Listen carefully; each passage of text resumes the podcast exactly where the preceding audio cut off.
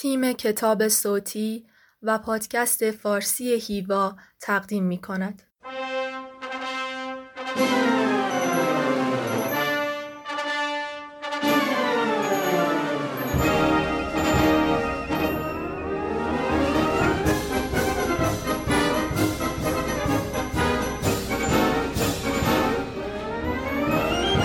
اخترک دومی که شازده بهش سر زد خونه دلغک بود دلغک چشمش که به شازده افتاد.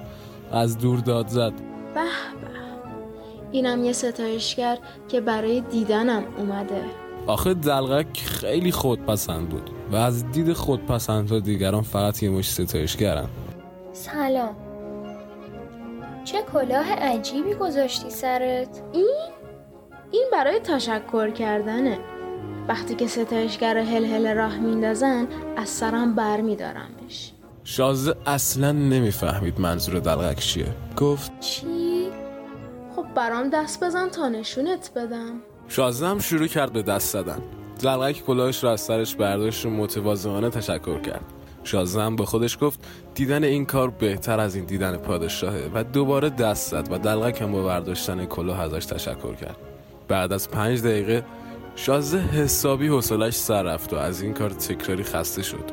پرسید باید چی کار کنم که کلاه از سرت بیفته؟ اما دلغک حرفش رو نشنید چون خودپسندا هیچ چیزی به جز ستایش رو نمیشنون دلغک از شازده پرسید تو جدی جدی من ستایش می‌کنی؟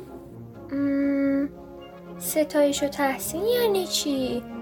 یعنی اینکه قبول کنی که من خوش قیافه ترین خوشپوش ترین ثروتمندترین و باهوشترین مرد این اخترکم آخه رو این اخترک که فقط توی و کلاهت. با وجود این ستایشم کن. این لطف رو در حق من بکن. خیلی خوب. ستایشت می‌کنم. ولی آخه واقعا چیه این کار برات جالبه؟ شازده یکم برای دلغک دست زد و بعد بره افتاد. تو دلش گفت این آدم بزرگا جدی جدی خیلی عجیبن